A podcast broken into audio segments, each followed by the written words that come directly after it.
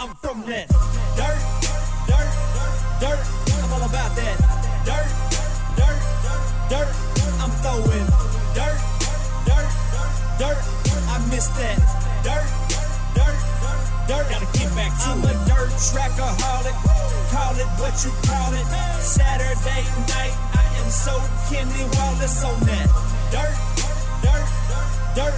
I miss that dirt, dirt. Gotta get back to it. I've been the Kenny Wallace of the rap game. Ever since I hit him with that dirt track thing. Now nationwide, everybody knows my name. They're like, Mama, that's Kenny Montgomery. He sings that song we like. Yeah, boy, that's me. Roll out the trailer, I'm flossing. Them Hoosier tires glossing. Them cold kind we're tossing. They know I came to wreck it, yet I rarely bring out a caution. I hit the high side, boy. I park it for Bryan Clauson. Welcome to Throttled Up the Podcast, often imitated, never duplicated, your weekly home for the best in motorsports coverage. Even your grandpa talking about, man, that boy too cold. We don't sit on 24s, we don't ride on spinners. Hey, and welcome back to Throttled Up the podcast. Just me in studio tonight. I guess Matt, um, after a long break from me, couldn't handle the idea of me talking about how old he is and all those kind of things. But before I jump into my guest tonight, I got to say here, uh, because he texted me earlier, said that he wasn't going to be able to tune in live on the show, uh, but he would be listening tomorrow at work. So he assumed that I was going to talk trash about him, but I just want to say how, how great of a human being Steve Peden is, um, how much I appreciate Steve, and um, I, I can't come up with anything else to say about Steve. Um, Steve, I'll think about it throughout the rest of the show and uh, come up with it. But uh, in in case anyone else has anything good to say about Steve, uh, comment it in here on Facebook Live so I I can say good things about Steve. Um, but with me tonight, uh, excited to talk to these two gentlemen here. Uh, I've got with me uh, Caleb Faulkner and Dakota Keibel, both late model drivers. Uh, so, guys, welcome. Well, Caleb, welcome back to the show, and Dakota, welcome to the show. Thank you, sir. So, guys, I'm going to start here. Um, you know, kind of with with both of you in the idea of kind of break down the last season. I know Dakota, you said you got the cars, you know, together a little late, ran five times. Caleb, your first year, um, full year in the uh, late model, uh, coming from the uh, quarter. Um, were you- Three quarter midget. you were in a three quarter midget. Okay. I was going to say quarter midget, but three quarter midget world. Uh, so, kind of, how'd last season go? I'll let you go first. Uh, so my last season went pretty well. Um, we ran five times, four times at Florence, and then one time at Rockcastle in the late model. Um, I salvaged the top ten finish at Florence, which was was a pretty good thing for me. Um, I was pretty frustrated with the car at one point, so uh, I, I, I was glad to see that I was able to turn it around. Um, the car and I started started jiving on all cylinders, and I I actually kind of undid some of my some of my destruction from the last couple races, which I'm sure you can relate to, Caleb. But uh, and then I I also flew out to Fairground Speedway in Cortez, Colorado, for a hundred lap stock car shootout in September, and ended up running third in it uh, for the hundred lapper, which I got to the lead at, and the right front tire gave up on me, so I ended up fading and tried to come back, but I was just a little little too little too much too late, I think. Um, and then I ended up pulling off a win in a sport mod while I was out there too. So I I, I had a pretty pretty eventful year. It was kind of nice to be a hired gun, driving the family equipment, and it was, it was a good time. Caleb, how was yours? It, it was definitely. I think with everything going on through the world, made this year a whole lot harder because our season was cut a whole lot shorter what we normally would have had, and we also had what I think's twice the number of cars that we normally would have at Brownstown. So, I think, I think we only made a few features this year, but we made progress every night, which was the main goal which was to make progress. So, um, if it hadn't have been for a fuel pump the last night, I think I probably would have made the feature that night. But it was still like that was kind of what happened throughout the year. Is we'd have a mechanical bug, and then it was me trying to learn the car because open wheel to the late models is 180. It's completely different. What's the what's the biggest difference you've noticed there going from the open wheel to the late model? How much the suspension moves. That's one big one. But for me personally, it was more of driving it. Um, I'm used to with the open wheel stuff, like you can let off the throttle and just stand back into it, and it'll actually help turn the car and it'll help do all that kind of stuff to the car. But I couldn't get the our late model to do it. And after talking with uh, my grandpa, who's a, a UMP official, so he travels around and sees all the national guys, and Kyle Strickler actually I talked to him at Jackson 100. He, uh, they both kind of showed taught me more that with the, especially with the crate, that you can't do that. You have to use more of the brake pedal to help turn the car than what you would the throttle, and you have to just stay on the throttle. So it's kind of, it's different on how I would want to drive it. But as for like what I'm looking in the car, it's still the same. Go ahead. Yeah, I, I, I would echo the same thing. I mean, so I I got brought up running. I mean, heck, I've I've run go karts, quarter midgets, mini stocks, hobby stocks, street stocks, uh, southern sport mods, and northern sport mods, and it always seems like you have to drive the car really straight when you get slick. Right, and you, you- don't have that rear steer that you're relying on, and you jump into a late model, and all of a sudden you've got all this rear steer, and you've got the car's moving different ways, and the right front's pinned down, and all of a sudden it, it just creates a totally different element that sometimes what you feel is going on, and you watch the video and go, "What the heck was I thinking?" Or you, or you got your crew guy that as soon as you get back to the pits, he says, "Dude, if you run the bottom one more time, this this trailer ain't gonna be here when you get back." And that has happened once. like it, it, it was a pretty big threat, and it it's just one of those that you got to get you got to get really up on the wheel, and it's it's hard to do because like when you're ingrained in in a certain driving style for long enough, it's tough to it's tough to be able to reset yourself and then go back out there with a totally clean slate. Th those old habits always seem to seem to come up. A- and that's also probably because I ran the TQ at Brownstown so much. I'm used to those kind of stuff, stuff at Brownstown that you can't do with the late model. Mm-hmm. Because I we noticed that when we left Brownstown, so like when we went to Terre Haute, I did really good at Terre Haute. We still think the car was probably not set up 100% right, but I drove a whole lot better. And that was in the middle of the season. So j- getting away from those habits that you had built and how you race that track. Yep. Now, Dakota, I want to throw back to you here just a little bit because you have an interesting story, and you kind of alluded to it there. But you know, you and I were talking off air. I want to kind of get to it because you're an Indiana transplant, man. Yes, um, you know, you're a you're a Hoosier by movement, man, and uh, and uh, you know, I I relate to that because I grew up in Illinois and then got transplanted over to the Hoosier State as well. Um, I do want to say this real quick, just to make sure we get it out there on this. But uh, uh, boo to the Big Ten. I got to throw that out there because you know IU deserves a chance to play in the uh, Big Ten championship game, and they they knocked them out and put Ohio State in. So, to all you Ohio State fans, tune out. I don't. I don't even mind saying that. Go IU.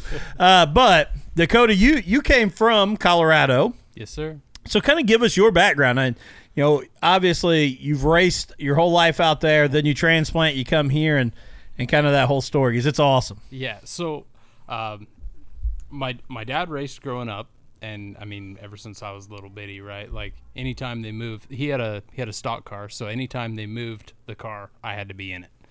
If I wasn't in it, I was pissed. And I, I there's been times where I went back home and I idled his stock car around the shop, and it just immediate memory flashback, right? It's just one of those things that you you you see it and you feel it, and all of a sudden you're kind of back in that scenario, sitting in the the right side of the car, right? So, uh, my dad started racing, so obviously that meant that I had to have one, and I'm I'm ultra competitive, right? I, I hate to hate to lose more than I love to win. So, uh, my family built a uh, a homemade go kart, and when I was six, uh, we ended up driving to Aztec, New Mexico. They had a, a little dirt track above their actual main dirt track for go karts and quarter midgets.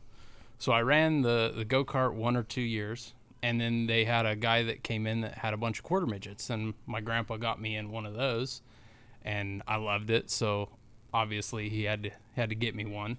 So then I ran quarter midgets for around four years, and and in the midst of that that quarter midget racing, uh, we were running dirt in Aztec, and then we found out that there was an asphalt track in Albuquerque, New Mexico. So at one point we were running dirt in the morning in Aztec, New Mexico, loading the car up, still muddy, driving to Albuquerque, New Mexico in the evening, and racing there on a- on asphalt. And my grandpa had a, another motor and tires, and I mean we we were buying everybody's takeoffs, and the the car was an older car, and they the, all all the kids said that well that doesn't look like our car, you can't race. Well, I'd go out there and start beating them, and then everybody was thinking we were cheating. Well, that that asphalt racing actually really helped my dirt racing because in asphalt racing, every time you twitch the wheel, that's a tenth of a second, even in a quarter midget. So as soon as I started coming back to dirt, I started getting faster and faster and faster because in asphalt, you, especially with quarter midget, you couldn't lift, you had to stay in line, and then whenever somebody screwed up, you had to be there. So It's all about momentum. It's Uh, it's very yeah, similar to yeah, the to yeah. the go kart thing. You can't once you break momentum, there's no horsepower to catch you back up. You got to keep that rhythm. Absolutely. So the the last year we ran uh, quarter midgets, I won all but one race, and the only race I lost was because my grandpa forgot to take off a spacer on the right rear, which we had done at the uh, after the previous last race of the last year. So then from there, um, I was dying to get into a big car, and I was I was 12 at the time, and my cousin had a Mustang. So uh, Fairground Speedway in Cortez, Colorado, had had a racetrack. Uh, that's that's Cortez is my hometown. So my dad put me and my brother in in it, and we were kind of alternating a little bit. Well, then my dad found a uh, a Ford Pinto, where t- and and this was the ugliest color of like mint throw up green Pinto. So we painted a number on the side of it, and they threw me in it, and I was I did pretty well at, at 12 years old. I won a track championship. I was 15 for like three years. So, so then, then from Kept there, coming back. Yeah, absolutely. And and there was there was a race that I I remember a thousand percent of my brother was in the Mustang, I was in the Pinto, and we were going down the backstretch, and we were beating the crap out of each other, and it it, it opened up the door and I had AC for the rest of the race because the door was just laid open and I got by him and I was gone right? So then from there we stepped up into a hobby stock. I ran a hobby stock a year and a half um, in between when I was when I was 13 the track closed down. So when I turned 14 uh, Aztec New Mexico wouldn't let you run until you're 16 well my grandpa called the promoter and was like hey I've got a car we, we kind of would like to run and they're like oh well we don't have many cars so come on down. So at 14 i was running a hobby stock and then i ran the next year and then we stepped up into sport mods and i was in sport mods for about eight years. Ended up uh, i have 20 I, I guess now i have 23 feature wins in a sport mod and a colorado state championship and then uh, my dad got a Northern Sport mod, so him and I traded cars, and, and I raced the Northern a couple times. He actually let me take that up to college while I was going to college in Fort Collins, Colorado. Um, so I had my grandpa's truck, my grandpa's trailer, my dad's car, and my toolbox, and it was me, my now fiance, and our German Shepherd. And we, we we'd go to school all week, and on Friday I'd have the car loaded up, and she'd jump in, and we'd haul haul to the racetrack. And I'll, I'll never forget this. We were we're on our way to Colorado Motorsports Park, which is now closed down. It was in Byers, Colorado, and my fiance was like, you know. What does it sound like when a trailer tire blows? And I was like, oh, Oh, that and I was like, well, I'll, I'll tell you when it happens, but I think we're good. We can see the racetrack. Not 30 seconds later, boom, tire blows, and I was like, well, now you know what it sounds like. You better bail out of the truck because we got to do this one fast because the car's are already packing. like we were always late. And then uh, yeah, so I raced a couple more times. Ended up with a, a second place finish out there.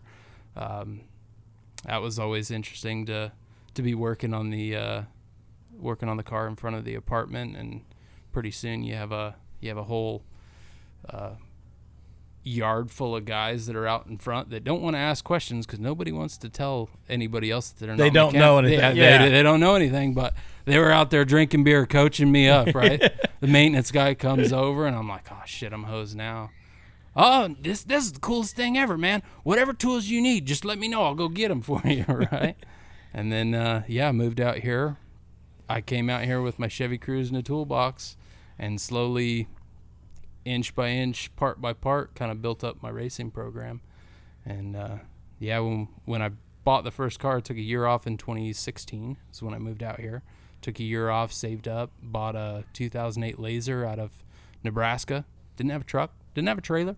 Just thought, well, hell, this is a good deal. We gotta have it. yeah. Figure So- you figure out the rest later. You just go. Yeah, yeah, exactly. And I was just kind of flying by the seat of my pants, and, and my buddy Brandon Downey, he was uh, he told me, well, if you get a car out here, you can you can store it at my shop. Well, I, I called him after I bought it and was like, hey man, uh, I've got a car. I don't know how I'm gonna get it out here, but uh, I hope you still got a place in the shop for me.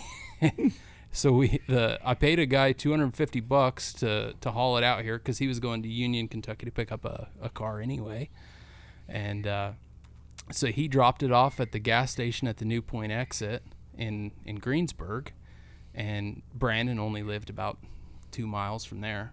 So he dropped it off. I had my buddy stand by the car. I took the truck to the to the house, grabbed his four wheeler, and a ratchet strap. Came back, and all the guys at the gas station were like, "Oh man, there's cops always always coming through here. You don't want to be doing that. Well, well, fifty bucks and we'll haul it wherever you want." I was like, "Well, I already." I'm already screwed because I got the four wheeler at the gas station. So we hooked it up and hauled butt to the house and kind of bought a bought a trailer and used his truck and off off we are. Off off we went. Here we are. I gotta say that that a couple parts of that whole story that I love the most. I, I love the fact that you're out in front of the apartment of college putting together a race car. But more than that, even there is a there's a huge divide between you know dirt racers and asphalt racers. The fact that you and your grandpa raced on dirt, showed up to an asphalt track with a muddy car, that gives me so much joy because those guys, everything's got to be clean, everything's got to be perfect. Love you, Jared Thomas, um, but those asphalt guys never have a hair out of place. For you to show up mud still in the car and, and race against them, I think that's that's just Pretty And- awesome. And beat them. There we go. That was the best part. There we go. And, and so, Caleb, I want to throw back to you now, and because I know you were on, we we think it was what two years ago. I need to go back and look Pretty at pretty close to two years ago. see see which uh, episode you were because this is episode 110 tonight. Um, but to review some of those and, and people who maybe weren't on didn't listen to the first episode here have just started uh, watching. How did you end up in this whole deal? Well, as I said, my grandpa's a UMP official now, but when I was, well, when my dad was a kid, he owned late models. So he, my dad helped with the late models for a while. My uh, grandpa ended up getting, I don't know if he necessarily got rid of it because I, I don't think I was born yet. I was at least too young to know, but he switched over to the modifieds when the late models started getting more expensive. So he switched to the modifieds for a while and I believe my parents said I was almost two years old, and I stood in the car in the shop, and I'd say that's where it started. But then uh, for my then about seven year when I was seven years old, my mom's uh, dad uh, contacted my parents and asked about buying me a go kart. So he's really the reason why I got in it. Obviously, my parents agreed to it, so but I raced on dirt in Columbus for three years, I think. Won one track championship there. My second year, uh, I raced around a little bit, but wasn't a whole lot. Then in 2006, we went up to Crawfordsville at Ben Hur Speedway. I won the championship up there that year, and I believe it was that year or the next year. I also started running pavement go karts too for a guy named Don Hudson. Mm-hmm. Um, so I started racing for him. on the pavement side. So I did both dirt and pavement for a while. Didn't do as much pavement because the series we ran only ran maybe once a month or twice a month or so. Then we, um, my last year I raced go karts. I ran nine races. I won six of them and was never worse than second. So at that point, my dad pretty much knew that I had gotten all I could get out of the go karts. So we could either keep going and keep winning, or he could try and challenge me and move me up. And I was 14, and at the time, uh, the TQs actually split into two series. And when they split, the one series would allow you to start racing when you're 14. So myself and CJ Leary, who now drives the USAC sprint cars, uh, we both moved into the series at the same time. And I ran TQs till 20, 2018, I believe. So I ran those for then, and then I took 2019 off to actually build the late model, and now I'm in late models.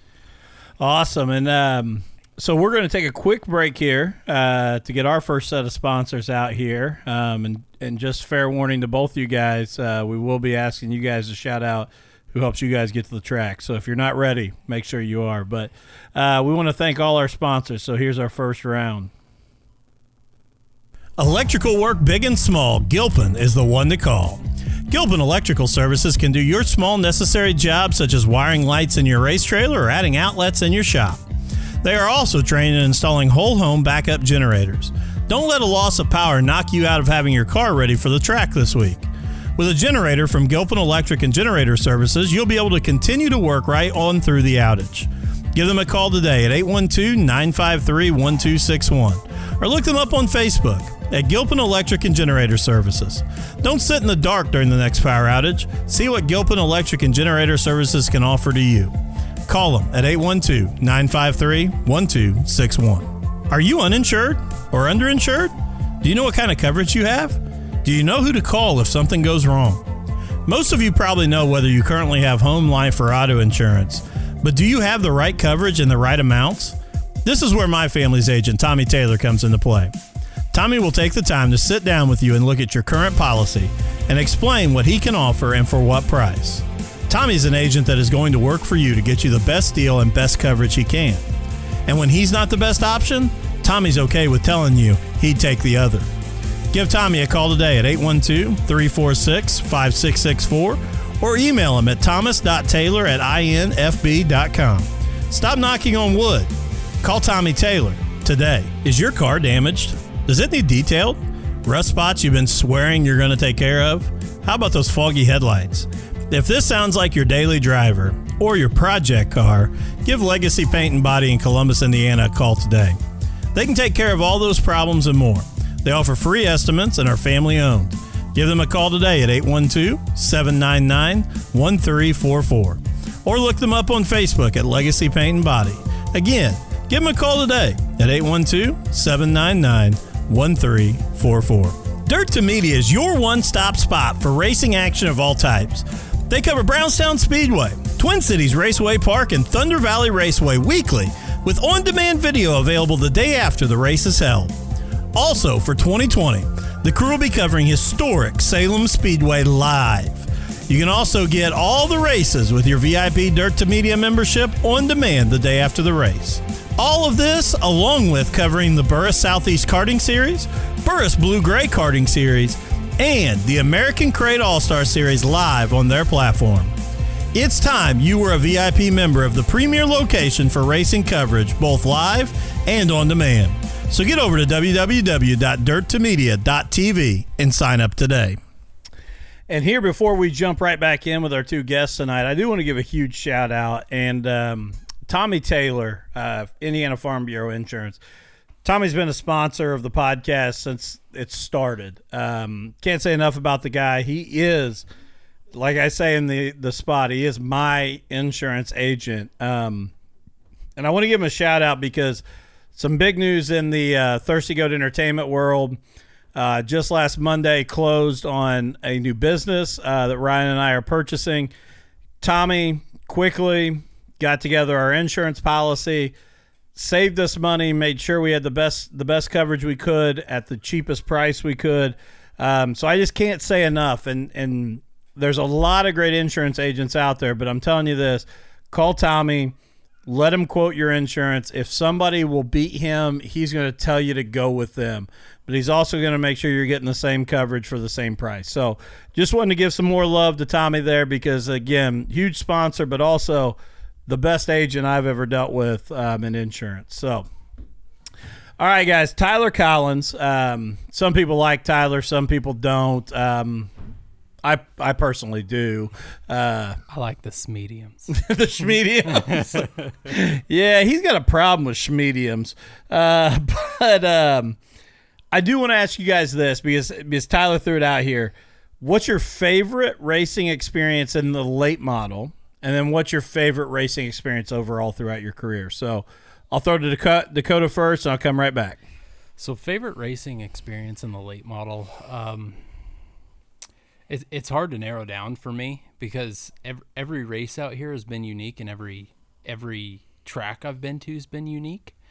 Um, prop, pro, I, hey, I, I just want to let you guys know I'm a heat race winner. Okay, I'm a heat race winner, and that's probably my my, my favorite uh, favorite memory of a of a late model. I was, I was in Twin Cities, and it was uh, it, it was a heat race win on a technicality.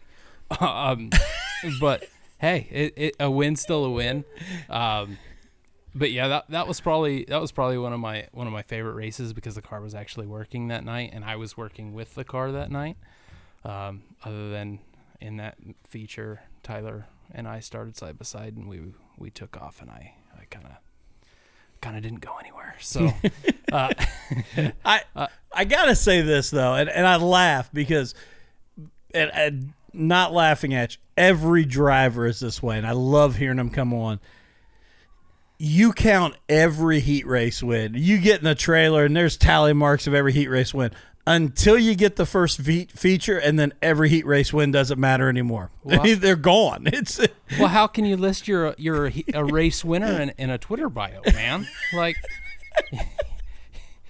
You, you got to list your accomplishments somewhere. Well, I Hey, mean- I'm a late model winner. My okay? good buddy Steve Peden in his Twitter bio, it says race winner. He just doesn't say it's the soapbox derby against the kids when they come out there and run around with the box cars on them. Ain't nobody needs to know that. Well, love you, Steve. Uh, so, so Caleb, I'll throw to you before we come back to best overall. What best racing experience or favorite in the late model?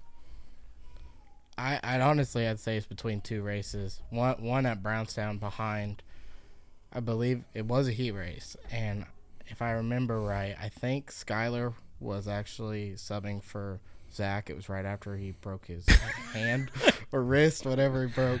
But uh, Skyler was on the pole, and Tyler was right in front of me, and the three of us sailed off into turn one, and I think I came off. We came off turn two, and I was in third or fourth.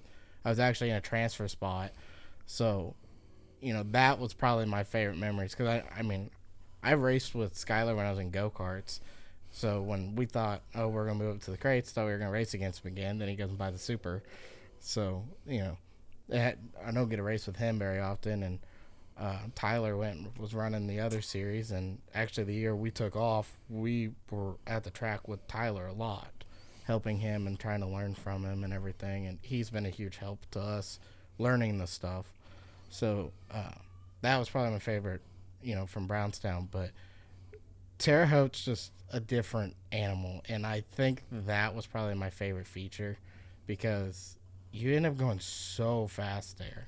I, I've always liked the bigger tracks, so in the TQ, Brownstown was a big track, but then when you go to late models, Brownstown's not a big track anymore. So going to Terre Haute, that was that was probably another one of my favorite from this year. I, I just got to throw this out here because Josh Harris made the comment there about best Uke tire experience, and I, I just I love that you brought that up because you know here I'm talking about Steve Peden. Peden has a, a love um, affair with the Uke tires, but also my good buddy Burton, Zach Burton there. Uh, oh boy, uh, Zach Burton, uh, love affair with those Uke tires as well. Likes to get into them. So I just want to say it took me exactly 0.2 seconds to find the Uke tire in a heat race. Suspension failed on my first heat race, and I spun and hit barely clipped the tire. You you remember that that story about the trailer's not going to be there? Yeah, I, I snagged a Ute tire in a heat race, and and Brandon said, "Hey man, uh, that, that's not going to wa- fly. You're, you're going to be at the top, or you're driving that car home." so, Good luck getting the four wheeler back to pull it back. yeah, yeah. So, favorite race experience overall? So I've, I've got a few of them that are all tied together. Um, so I, I, I've raced against my dad, I've raced against my brother, and I've raced against my little sister. And and prob- I, I gotta ask: Is it the little sister that that commented on here? yeah, Brooklyn, yeah. Okay, okay, that's yeah, cool. sh- yeah, shout out to her. So she ran in the the hundred lap stock car feature this year, and I I lapped her twice, I think. And every time I could see that car, I was going, "Oh shit! If I hit her, my mom is gonna yank. She's gonna stop the race, and she's gonna yank me out of this car and beat me down on the front stretch." So every time I, I went by her, it was like, "Okay, just be really ginger, hit your marks, don't push, don't push." I pushed once. And the whole time in the car, I was thinking, oh, this is not going to pan out very well. And luckily, I got the car turned before I made contact. But man, I, I, the whole time I was just thinking, they are going to kill me. They're going to kill me. She's going to come out of the car pissed. She's going to beat me up. My mom's going to beat me up. It's going to happen on the front stretch. They're going to win 200 bucks, and I'm going to be out out my dignity. Right. Um, but overall, we we ran a, a race in in Price, Utah, at Desert Thunder Raceway, um, and it was a two day show. It was called the the Rock Rock County Clash or something like that. And the first night we showed up, I I had a rock get stuck in between the carburetor linkage and the carburetor uh, in the heat race, which I'm pretty sure that's all that rock was destined to do because it was the perfect size, perfect shape to do it. So I had to hit the perfect way. I that- mean, yeah, it, it, it, it was something you'd, you'd read out of a book, right? And I ended up finishing second. That put me kind of deep in the field because they inverted. I was running probably sixth, hit the car in front of me, damn near spun out. Uh, and then I, I got spun out about two laps later, and I was mad. I was furious, right? Because it was like I had I had a good enough car. What am I what am I doing, right? Started at the tail, 25th went to the bottom. Everybody else was running the top. Worked my way up. Worked my way up. Worked my way up. They had a yellow, and all of a sudden I was in fifth. And I thought, I'm gonna win this race. Holy crap! Right? Sure enough, picked two cars off at a time. Two cars off at a time. I'm in the lead. Checked out. Next night, uh, uh, a guy I, I, I ha- always had a great time racing with. His name is Shane Simonton. Him and I started on the front row, and I didn't I didn't want to just run off. I wanted to make it a good race. So I sat there and him and I were side by side for no no kidding, probably 12 laps. And the last lap, I, I was just playing head games with him. I, I I had the car to just just take off and leave, but what what fun's that? Last lap, go into one and two, hit the bottom. He hits his top line, come out. I actually give it its all. Him and I are side by side. He comes down to try to run the low line with me, and I watch that car skate off into the distance like a figure skater, man. and it was like, up, got this one won. That that was probably the coolest one, uh, especially because in the stands after that second race, there was somebody like, "Who is that kid?" And and they're like, "Oh, it's just some big shot from Cortez." And my dad pipes up, "No, that's my son. He's only 16." that that ma- that made me feel pretty good. My dad ended up winning that night. Um, my grandpa's favorite song, "Fade and Renegade," was on in the car afterwards. It it, it, it was like something out of a it, it was a movie. yeah, it, it was a movie. It was awesome. I had a great time. That was probably my favorite racing experience. That's awesome. Caleb? Well, my favorite one on the track was probably the championship night and Ben Hur because uh, me and now actually one of my sponsors he helps helps me out. Uh, him and I were battling for the championship, and it came down to that race, and it was one of those. If he wins, you have to finish in this position, and you'll go to a tie and I fell back to that position because for whatever reason, my dad and I decided not to make the changes we had been doing all year, and he ran second, and uh, we were coming down the backstretch, and we both ended up pulling up next to each other in the go karts, and you know smacking the bodies against each other, and we- we had a huge respect for each other throughout the year, and I ended up winning the championship by two points. Wow. that was the one on track. Off track, it's it's got to be my rookie year in the TQs. Um, we had had some bad luck and everything, and uh, a lot of the other drivers that have been driving the TQs for a long time really liked the way I drove them and respected me. And went to the drivers' meeting on the final race, and they ended up giving me the People's Choice Rookie of the Year. It had never been created before, and I don't think it's ever been given out since. So I'm the only one to have ever received that. And I don't know if I'm the last one, but I think I'm the last one that have ever gotten the Larry Rice Spirit Award, which was given to me by Gary Lee. I got all that in the same year. That's pretty amazing. That's awesome. And then obviously all my other sportsmanship awards, I, my dad and I take very, very seriously because normally they come from either the officials or they come from other peers around us, and that's something we always enjoy getting because it proves that, you know, it's not only just what we do on the track, but also off the track that people like about us.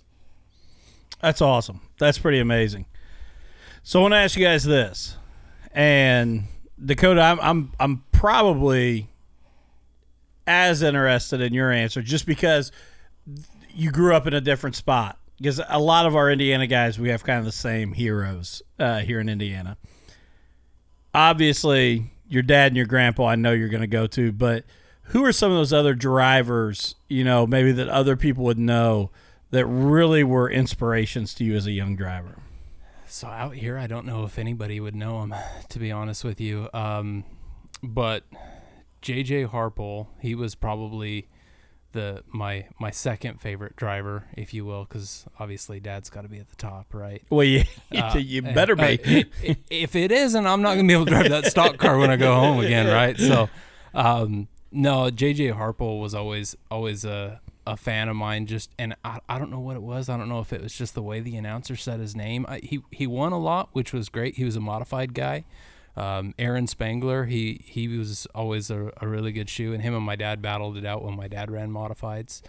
Um, I mean, heck, even even Zane DeVilbiss, he's he's from the Farmington, New Mexico area. Always always ran around there. He's a two-time IMCA uh, national champions. So there there there was a lot of good drivers that came from there. I don't know if anybody would know them out here, but obviously, I, I mean, it's a podcast. Anybody can know anybody, right? So, Absolutely, and and that's honestly why I was interested because you know around here we hear those same the, the expectation, and, and so I was interested to hear. Now, was there anybody maybe on a national level that that you were really you know influenced by? I I saw Scott Bloomquist on I, don't even know it was on a TV aired race one time and we are we are watching it and that just what he could do with a car just just blew me away because I mean from from my area late models aren't aren't prevalent. There's there's one series of late models and they've got to travel like 12 hours to to to run around there. So late models weren't really prevalent but that was probably watch, watching him go from from mid pack and and wheel to the front was was just something that that I was captivated by. And love him or hate him, is there a guy that just looks cooler than? With with The- a, with a cast on his arm, air in his air in the hair, and an American flag behind him. I don't know if there is. I- I, I, prob- I I'm probably getting a lot of hate from that, but I mean, you, you gotta you gotta respect it. Well, He- and I'll be he- the he's first had to a good admit, run. You gotta respect a I- good run. I'm not a Bloomquist fan, but as a fan of the sport, you know, I, I I would I would compare it to this. You know, growing up, I was a Bulls fan, and I think everybody, if you weren't a Bulls fan, you hated Jordan because of all the winning. It's similar to that, but you got to respect him, and if you can be honest, you got to go. God, it is fun to watch him do what he can do. That's the thing with Bloomquist. Like, I'm not a fan. Never would go buy a Bloomquist T-shirt, but he, he's it's polarizing. he's right there, man. He's I struggle saying he's the goat because there there's some others in there, and we want to talk about you know Jeff Purvis and and Billy Moyer that I think are right in that conversation, but without without Scott Bloomquist, dirt late model racing isn't what it is. So I, I definitely think he's one of the best. I, I think he's one of the ones that's definitely pushed the innovation of it. Oh, they, they, the rule book would only be six pages if it wasn't for Scott Bloomquist. He's he's written every rule there is, man. But so Caleb, who were some of those heroes for you as you were you were coming up? It- Don't say Tyler Collins because he's already in a schmedium and he won't be able to get it over his head. I don't. It kind of changed as I grew up and learned more stuff. So obviously, when I was little, my family watched NASCAR and everything. That's basically all we did. I didn't know anything about the dirt world when I was little. I mean, outside from what I kind of seen with my grandpa, but that was it. I didn't know anybody. So you know, then it was you know, Dale Earnhardt, J- senior and junior, and Tony Stewart, and all them. But as I've kind of learned more about all the different series and everything, you know, I've grown to like you know Steve Kinser in the sprint cars and Greg Staub, who actually worked with us in the TQs for a while. You know, Don O'Neal, like. So as I've kind of grown, things have changed about who my heroes are and who I look up to. Anymore now, it's kind of I show up to the track and you know Jackson 100. I go over there and I watch them. I watch all the national guys that run, and I just try and learn from them. That's cool. And you know, I think one one thing I was going to say earlier that, um, yeah, give a shout out here. Tyler Collins said he's wearing his youth large oh boy Zach Burton shirt. Uh, you know, you can't you can't beat it, Tyler. Those guys, oh boy's always looking out for you. But I wanted to say this because it connects, and I've said on this podcast several times. I'm sure there's people that roll their eyes when I talk about it, but you talked about getting in your dad's car and and you know just idling it and it brings back those memories and you talk about being you know at your grandfather's shop and you know when he got into modifieds and and remembering that's where it started because you had to be in the car and I, i've said on here a thousand times and my racing hero yeah on national level level tony stewart i was a fan of but my racing hero the guy that you know I thought everything was Kevin Briscoe, man. And and you know, for those that maybe don't know Kevin, you should. But his son Chase is uh, the newly appointed number fourteen car at Stewart Haas Racing. But but Kevin, man, when that white and red number five Briscoe mobile home sprint car came out, it, to me it was magical as a kid. And I know like it- I get dirt fans understand what I'm talking about, but like other people, like when I talk about this, I get those eye rolls and people looking at me like, "Are you serious?" Like that. Like it was magical.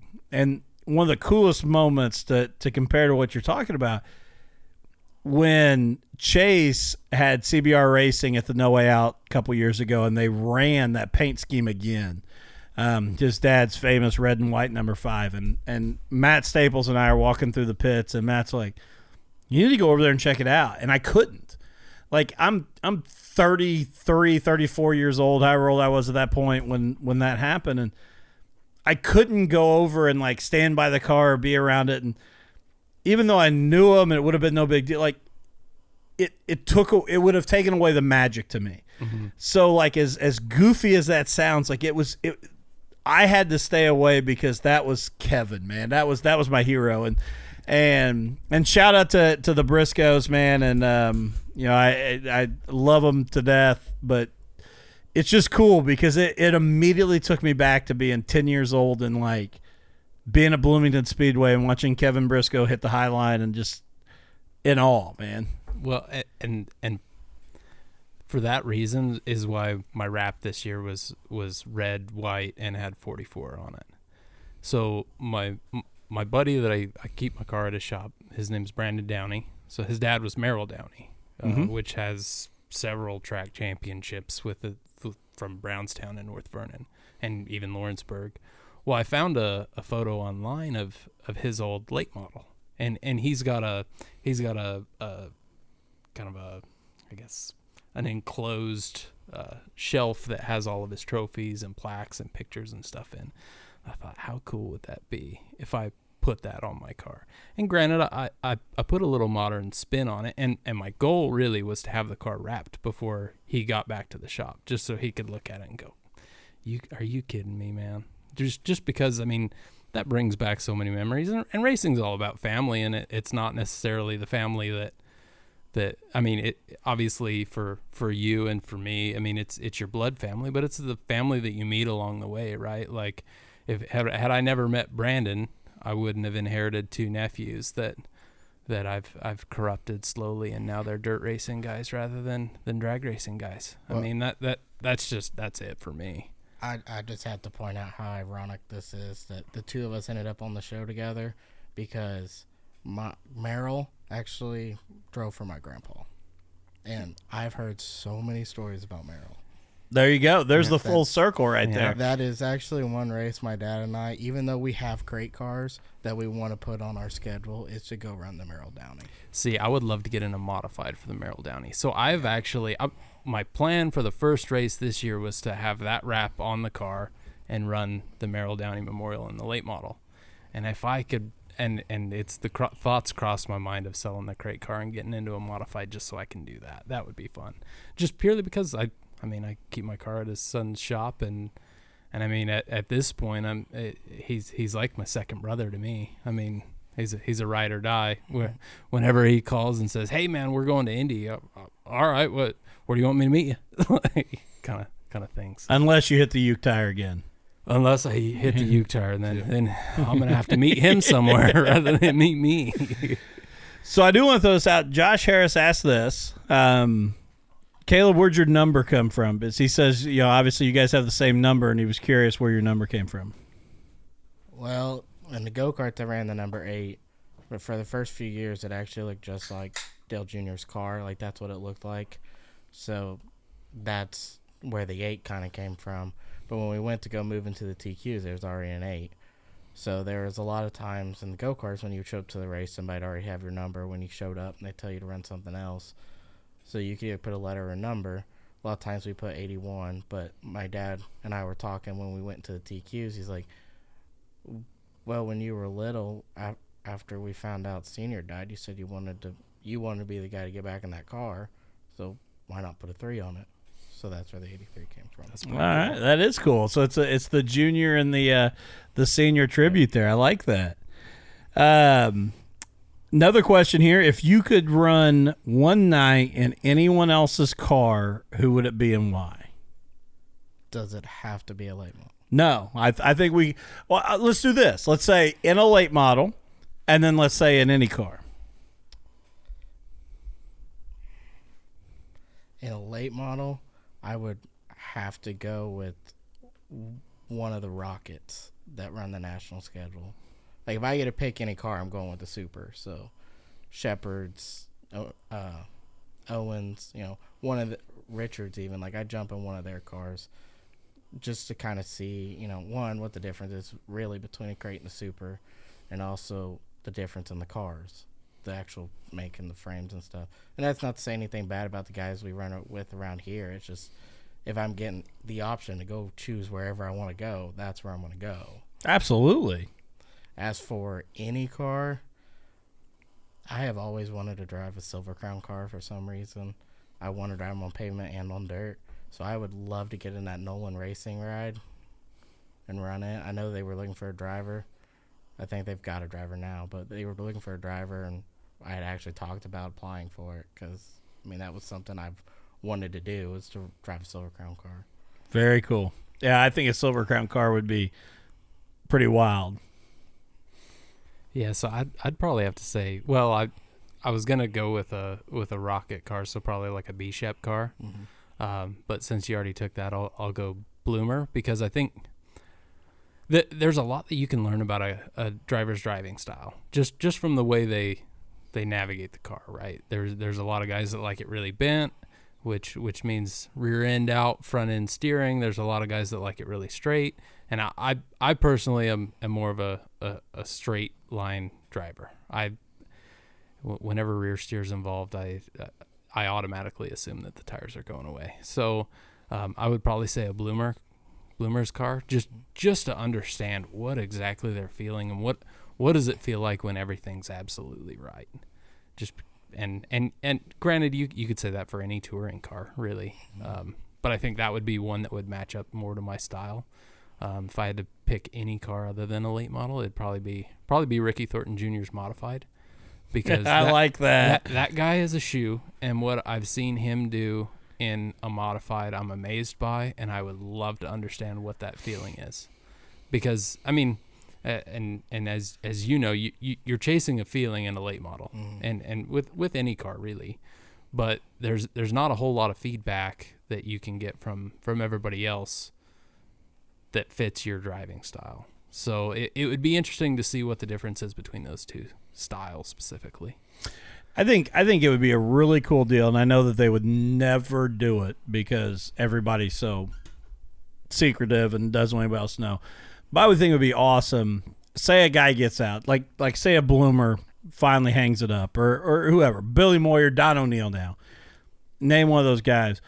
But if at one of these major races, let's say at the Jackson 100, they let Don O'Neal get in, like Bishop's car and then Richard's car and, and go down the chassis manufacturers and have one guy that could say, Oh my gosh, like or even driving style or set up to that drive to say, Oh my gosh, like Richard's car is trash. Just because Don O'Neal and Josh Richards maybe are trying to find that feeling and it's totally different. Yeah. Richards may go out and win the race, but for that it doesn't fit. I, I just I would love to see a guy be able to kind of run across the board and say, "Wow, how different it is." Uh, yeah, go ahead. I know that I've seen. Uh, it was from iRacing where they actually interviewed. I believe it was Josh Richards, crew chief, and he even said, "There's no car on the track that will be exactly identical because every single driver drives them different." Absolutely. And, and and that's something I've always said on the show. You know, with young guys, I th- I think a lot of young guys are constantly chasing what somebody else has. You know, and and, and the, the the hypothetical question of whose car would you want to jump in is always fun, but sometimes I think young guys that get in the sport are like, man, if I just had, you know, uh, Marty O'Neill's car, if I just had so and so's car, it's not always about that because if you jump in with the setup that so and so runs, you may be awful, mm-hmm. absolutely awful, but you jump in in the right setup for you, your driving style, and and how it all works together. Like you said, you're constantly chasing that perfect feeling. Yeah. and it's and that's what people who aren't dirt racing fans don't understand. The the the variables that go into that.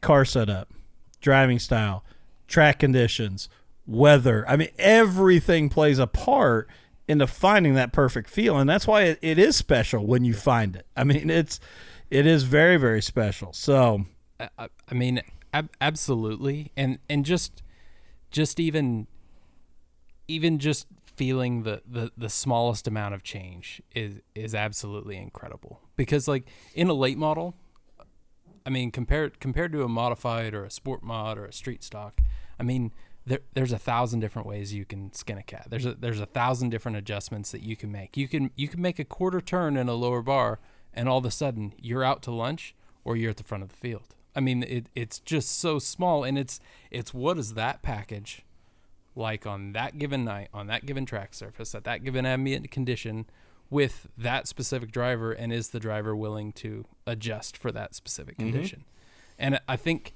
i mean even even going back to to the- the race the the summer of that that 100 lap stock car show my dad and i totally different driving styles. In a late model he'd probably be deadly because he likes to throw it in mash the throttle and let it go. And i'm i'm more of a finesse guy.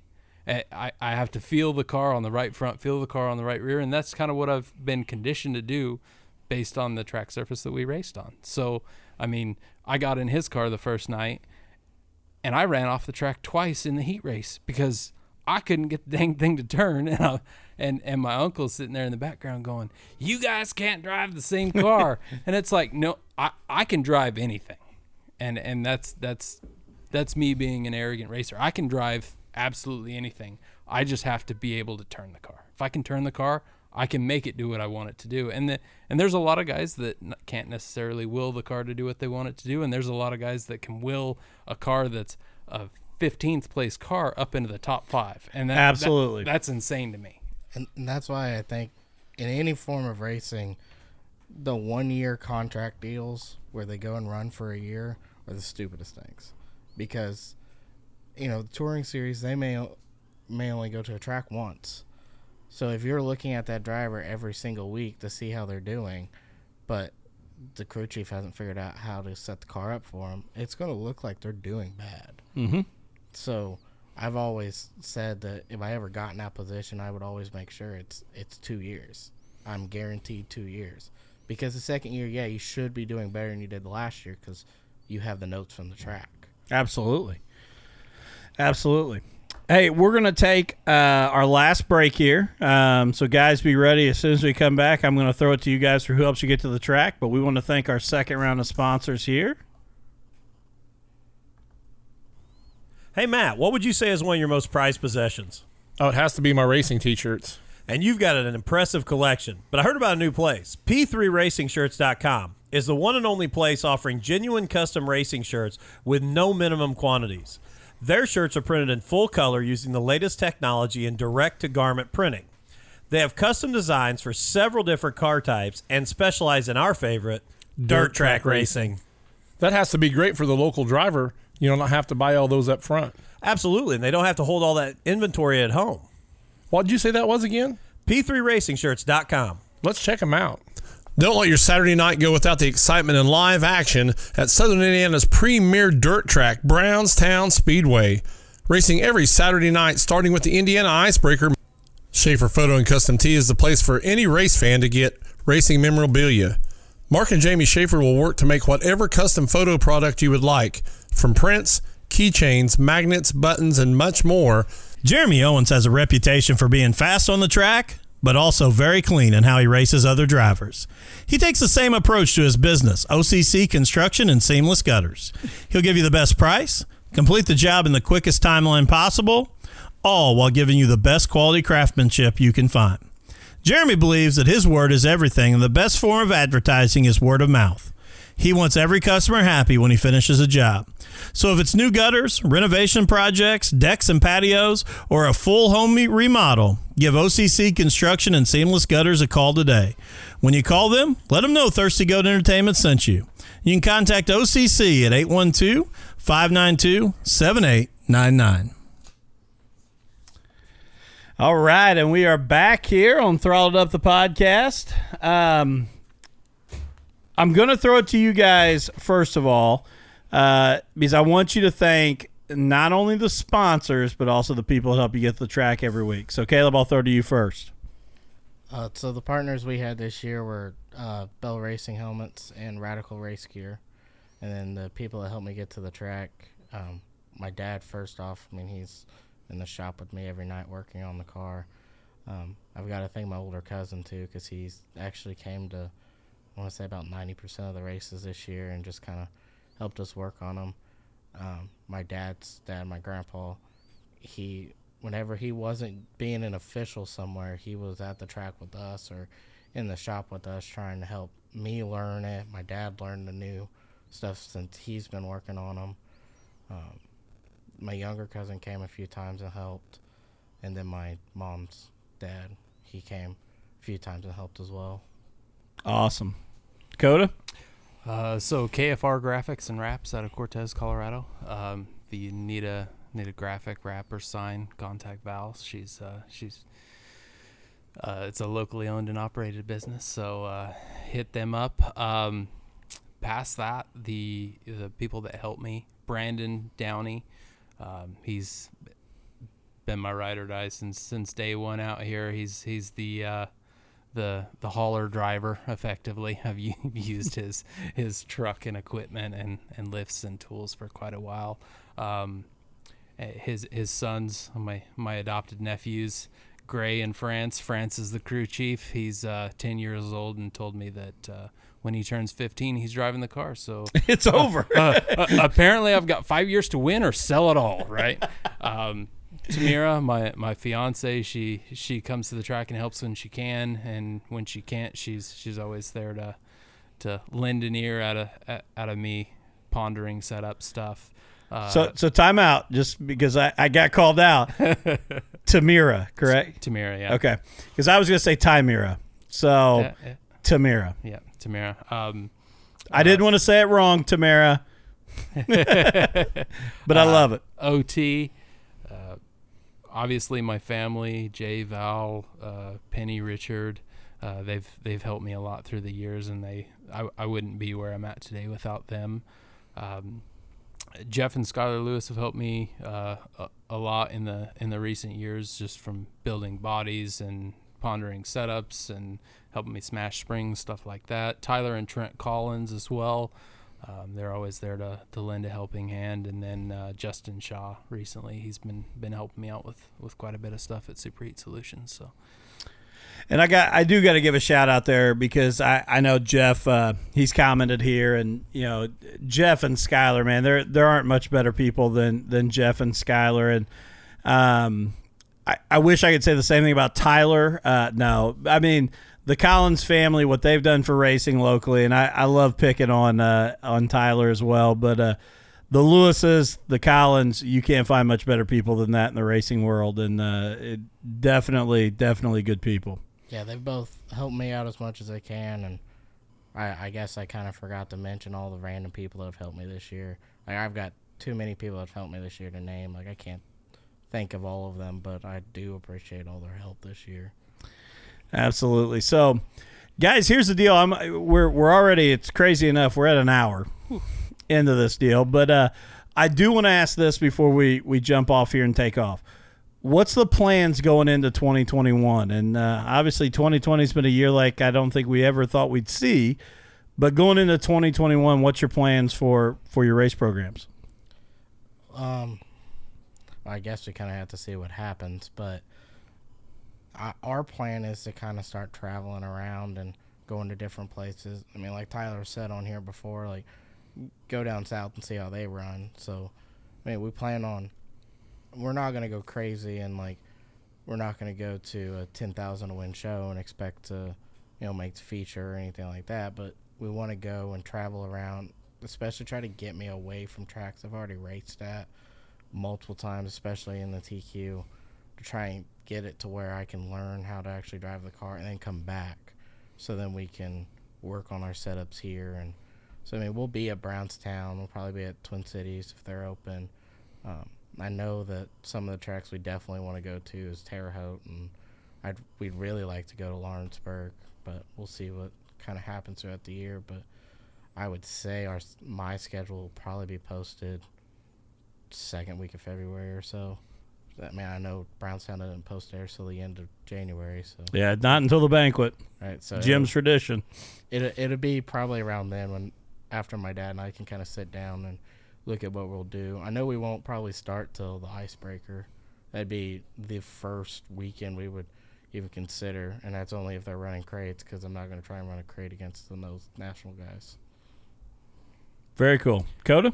Um, so I guess my goal for next year is to make the first show because I haven't done it thus far because I've always seemed to have the car exploded at that point. Um, but yeah, I, I mean, I'm kind of limited by, by budgetary restrictions because I race out of my back pocket and I have a very strict budget that I abide by. And if I if I tear stuff up, that that generally cuts my schedule down a little bit. But yeah, I, I want to do a little bit of traveling too. I, obviously, I, I want to get better at Brownstown. Um, I, Twin Cities is, is, also on the table just because it, it's so close. Um, Florence most likely as well, and then, and then probably travel down south. I'd like to like to hit some some Kentucky tracks and some Tennessee tracks just just because I like traveling and and it, it, it lowers my expectation of, of of who's the cars in front of me and what are they going to do. It, it's more of let's show up, let's have a good time, and if we finish in front of them, then heck yeah, let's keep going, right? Um, but that that's kind of my plans. I'm I'm I'm kind of limited by a, a two races a month budget, and and that's okay. That's fine. That's that's more than enough. So. Well, and I'll just give you this credit. Even knowing what your budget is is shows that you got more brains than a lot of drivers, and I and that's nothing but love to drivers because I'm in that same boat. My brains are uh, probably standing in my uh, living room right now with my wife uh, because I, I don't budget as well either. So, but it is tough, man, and and to try and keep that stuff in check is huge, and make sure that you're not putting yourself out there. Yeah, absolutely. Well, guys, I want to tell you both this. Um, first of all, uh, I know Matt has texted me here during the show, and uh, he said he couldn't be here with you guys on the show.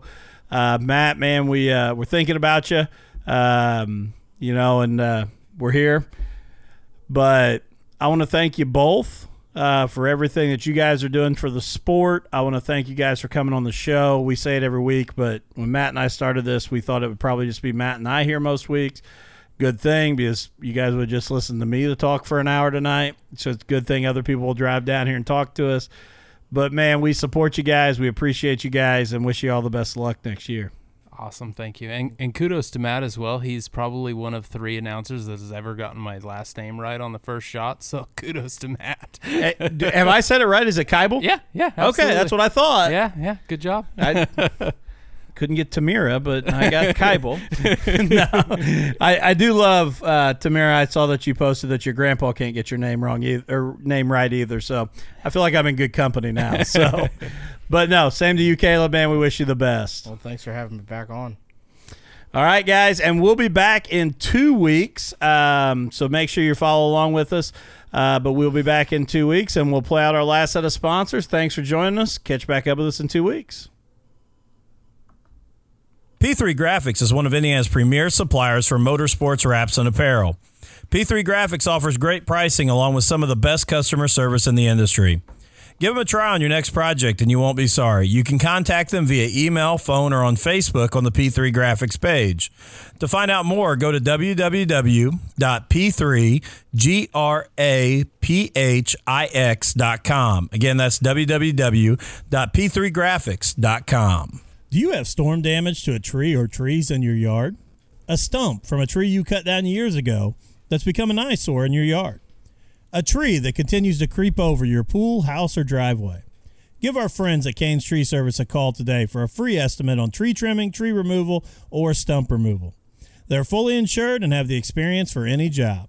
Don't continue wishing you'd get those trees or stumps taken care of. Call Kane's Tree Service today at 812 344 5917. Hey, give Brad at Brad Irwin Customs a call for bodies, interiors, fab work, setup, and consulting. With Brad Irwin Customs, you can stick them deeper. Call him today at 812 216 3900.